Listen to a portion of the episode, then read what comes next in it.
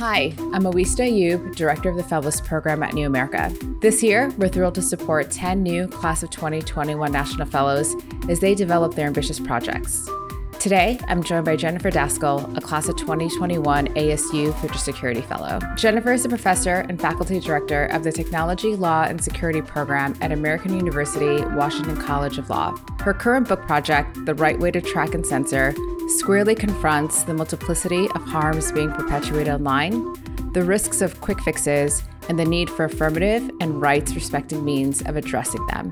Formerly, Jennifer was counsel to the Assistant Attorney General at the National Security Division at the Department of Justice, and before that, Senior Counterterrorism Counsel at Human Rights Watch. Jennifer, congratulations again on your acceptance this year. Thank you so much. I'm absolutely delighted to be part of this program. So, Jennifer, can you just tell us a little bit more about your project and help frame that for us? Sure. As you mentioned, it's a book project and it's called The Right Way to Track and Censor. And the project stems from a recognition that it was just really a decade ago that Secretary of State Hillary Clinton gave her internet freedom speech at the Newseum where she proclaimed the promises of a free and open internet that would, among other things, lift up the oppressed and protect dissidents, and contrasted that with authoritarian modes of control and predicted that those modes of control were associated with poor economic growth and decline. And what we've learned the hard way over the last decade is that both of those promises turned out to be faulty in key ways that free and open, or at least unfettered and open, is not free. And the multiplicity of harms that are being perpetuated online are almost too numerous to count from violent extremism to hate speech to fraud to disinformation to misinformation, election interference, child sexual exploitation, just to name a small number of many. And we've also seen that authoritarian regimes, replete with very strong tools of surveillance and censorship, have continued to grow and flourish economically.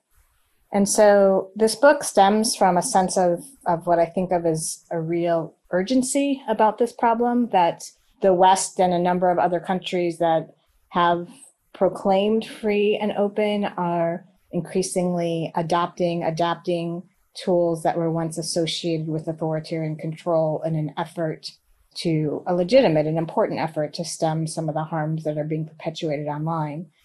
But this is happening without a real clear vision about the kind of internet and the kind of digitally connected society that we want to live in.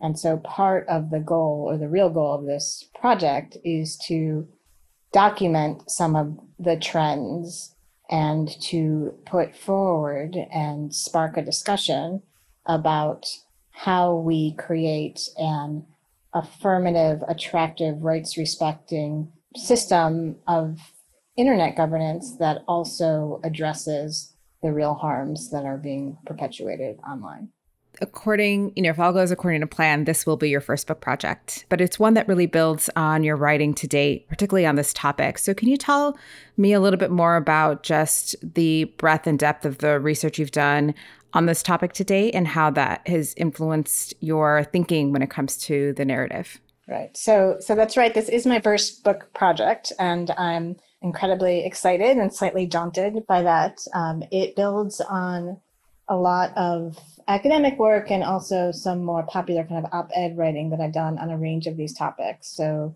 a recent um, academic piece was looking at it's called Speech Across Borders, and it looks at the ways in which courts around the world have attempted to dictate what is and is not permitted speech online and to impose a whole host of requirements on companies to monitor, look for, take down, address unwanted speech, and how there are a variety of perspectives on what is and is not protected speech and how those differences are managed across borders. I've written, um, done some writing on Singapore's fake news law, on efforts to respond to foreign election interference by big tech, and a range of other projects looking at censorship and surveillance across the globe.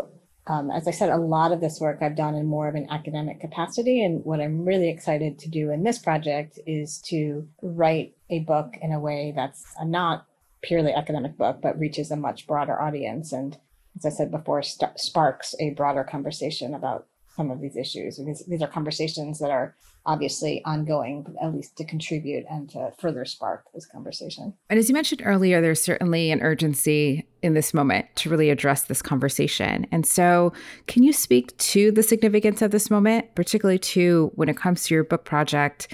What are you hoping to contribute to the conversations? I think it's so easy for us to forget how new all of this is. Um, you know, it was really just 13 years ago that iPhones even came to being. We're all kind of assume that it's hard to even imagine a world where we don't have these devices with us at all times. It's, you know, we look at kind of the growth of cloud computing, the exponential growth of cloud computing over the last few years.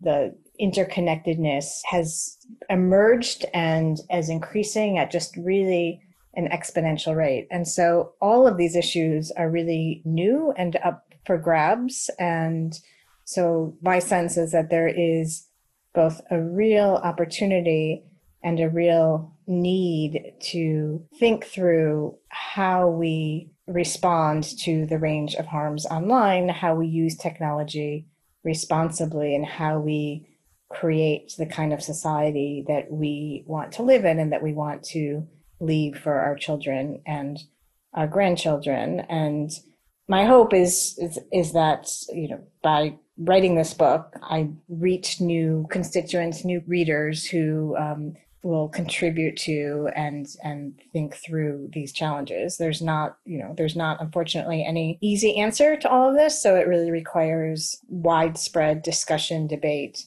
and thought, I think, to achieve the vision that we want in the future and to avoid the rapid slide down and almost the unthinking slide down what I call the authoritarian rabbit hole. And just to give one quick example, so many people will probably remember that in 2011, Egypt shut down the internet in response to the protests there. And there was a huge outcry. This was a really big deal. And you know, it made frontline news, headline news, and people were really concerned and upset about that. And last year, in India alone, the world's largest democracy, it was shut down over 100 times. And obviously, there's some people that are tracking this and are concerned about it, but it doesn't make headline news anymore. It's just accepted. And so, you know, that's the kind of slide and acceptance that I think we want to start putting some brakes on and thinking through how we design a system that is affirmative and attractive, both for rights respecting reasons and also for economic reasons as well. So, one point that you made in your application uh, that you submitted for the fellowship was that the internet freedom agenda has always been, quote unquote, somewhat mythical. So, can you talk more about the history of that agenda and what also makes it mythical in your perspective? So, it's mythical in the sense that the internet was never fully free. There's always been subject to controls, and the technology itself dictates how information is shared and who has access to it. And so early on, there was kind of this utopian dream of an internet community that would be supranational, that people would connect in virtual space in ways that were removed from the constraints of national governments and national laws, and that you would achieve this kind of new global harmony through the virtual worlds. It became very clear very early on that that wasn't the reality. People were not as pure and good online as one would hope, that all the nastiness that happens in the real world also happens in the online world and in some ways is actually exacerbated in the online world because of a range of things including anonymity by which people can act. Um, and secondly, you had governments recognize the power, um, both economically and geopolitically, of this tool and try to put controls on the online space in ways that made it impossible for there to be this kind of supranational existence. And so, very early on, that kind of utopian dream turned out to not be the reality. And over time, we've seen those trends increase, both in terms of national governments attempting to put controls on the internet and to use the internet as tools of surveillance and censorship and tracking and control.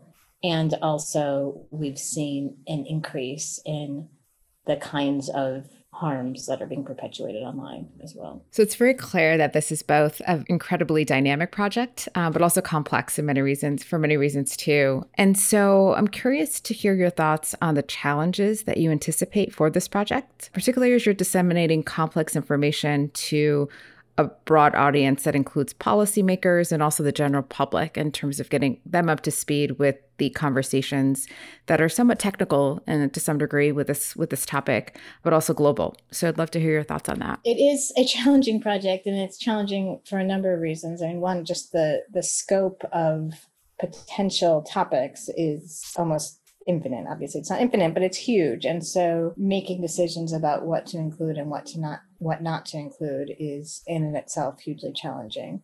Another challenge is telling the story in a way that's compelling. As I said, I really want to reach the general public and policymakers and write this book in a way that's compelling to general readers and is not overly technical or overly legal or overly um, has too many acronyms in it. And so figuring out how to both tell a story that requires some discussion of law and policy and technology and to do so in a way that has a real narrative arc i think is is probably the biggest challenge i have in thinking through this project I know initially when you submitted your application, the goal was also to travel to get the global perspective on this issue. So, can you talk more about how countries are handling this? You know, are there models that work well in terms of the right way to do this? Um, and if so, can you elaborate on that? But also, can you discuss the countries that you hope to write about and why those countries? You know, unfortunately, there's no there's no single model of this country has has gotten it right, and this area has the monopoly on how to do this right. I think in some ways there's more examples of what not to do right now, and so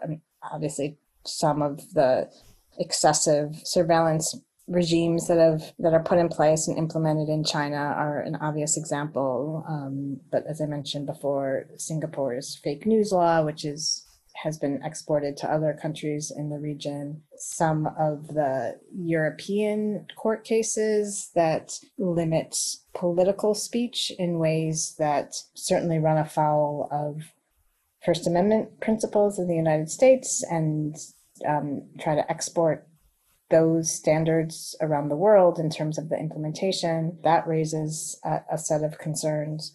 Um, I think some of the promising developments um, are not necessarily driven by governments, but to some extent driven by the technology itself. So I think we're starting to see a lot more companies and entities take seriously what many people call um, privacy by design. So, designing technology that is privacy protective um, and security protective because the two go hand in hand.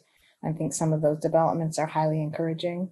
We're starting to see, at least in the United States, um, states take privacy concerns more seriously um, in some of the state based laws that have been passed, and that may percolate up to the federal level. So unfortunately, I don't think there is a single model that is is the model to look at, but there's different aspects of what some governments are doing, and perhaps more concerning what some governments are doing that we should be wary of that are the primary focus of this project. So, with the book project, you also hope to address, um, and as you put it, the unintended consequences of actions taken in the wake of very legitimate concerns regarding harms online. So, what actions and consequences are you specifically referring to, and what lessons have we learned from them?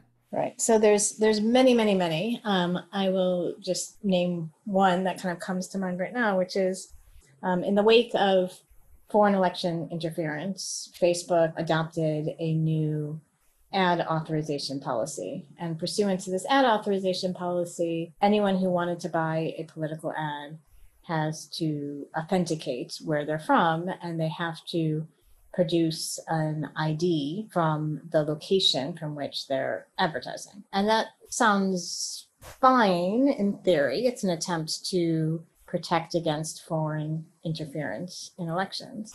But there's a couple of problems that arise. First, the definition of political ads is not just what one might think of, which is advocating for against a particular candidate, but it's all kinds of issue based advocacy. It's support a refugee group, or let's think about the consequences of this environmental regulation, which has not just national consequences, but potentially international consequences. And so it's a bordering of the internet with respect to who can speak on issues of importance and saying only Americans can speak in America or only French people can speak in France. And that, I think, is certainly runs very contrary to the early promises of the interconnected internet. And I also think it creates, if that kind of approach were adopted more broadly, it would create a certain myopia in the conversation. Um, in the EU elections, it caused a huge problem because of the the Schengen system. People move obviously across borders in Europe, or pre-COVID, they did with regularity, and um, the rules meant that if uh, somebody running um, from France could only advertise in France, even though a significant portion of the potential voters may be kind of scattered through various parts of Europe, and it caused a lot of consternation and concern there. So that's just one small example, but it highlights the ways in which kind of easy fixes sometimes create other unintended consequences. So, Jennifer, you've been affiliated with New America both as a scholar and resident with the Cybersecurity Initiative, and most recently with the Free Speech Project with New America's Future Tense program and Slate.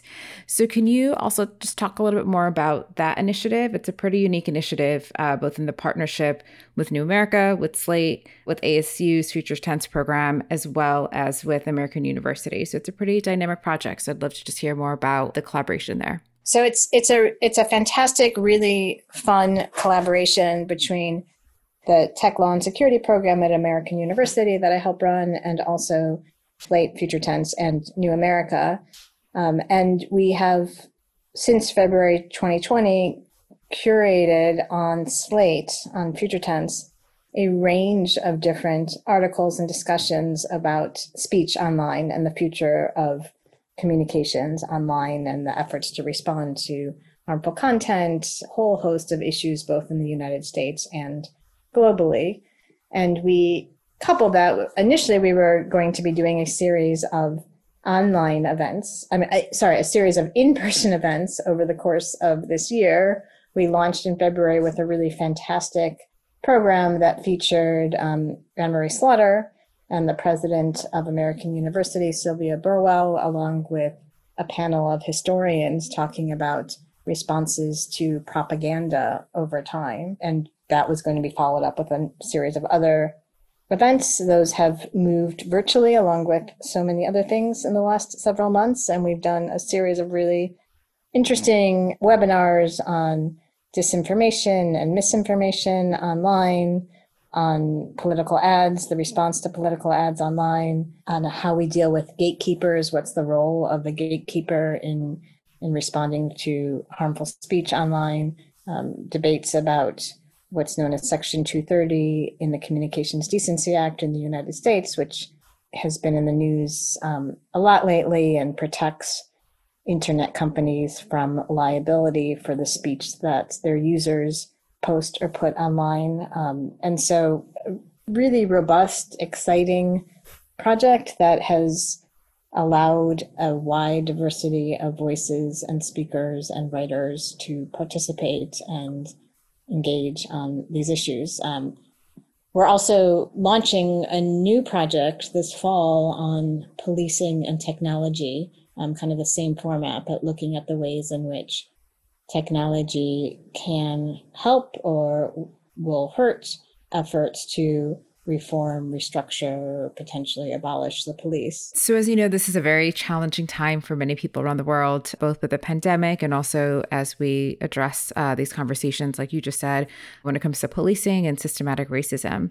But what gives you hope right now? I'm hopeful that so many people in the United States and around the world seem really engaged both on questions of future of technology, on racism, on policing, on speech online. And I'm also hopeful, as hard and as difficult as everything has been with respect to the COVID crisis. You know, one of the really kind of interesting and unexpected developments, from my perspective, has been the degree to which tech companies, which are often so maligned, have attempted to use technology in productive ways that also incorporate from the very beginning core principles of privacy. And I think as that becomes kind of the gold standard, it provides an opportunity to create an alternative to systems that make surveillance the kind of overriding objective and provides an alternative both ideologically and economically on which others beyond those that are kind of pursuing the surveillance approach that can pursue and compete on. And I think that's a reason for optimism as well. And my final question Where do you hope to be a year from now with your project? Hopefully, I will have a manuscript and I will be working on edits in a year from now. Well, we look forward to supporting you this year. And thank you again for your time today, Jennifer. Thank you for listening to this interview. If you enjoy this conversation, please visit newamerica.org slash fellows to access my other interviews with the class of 2021.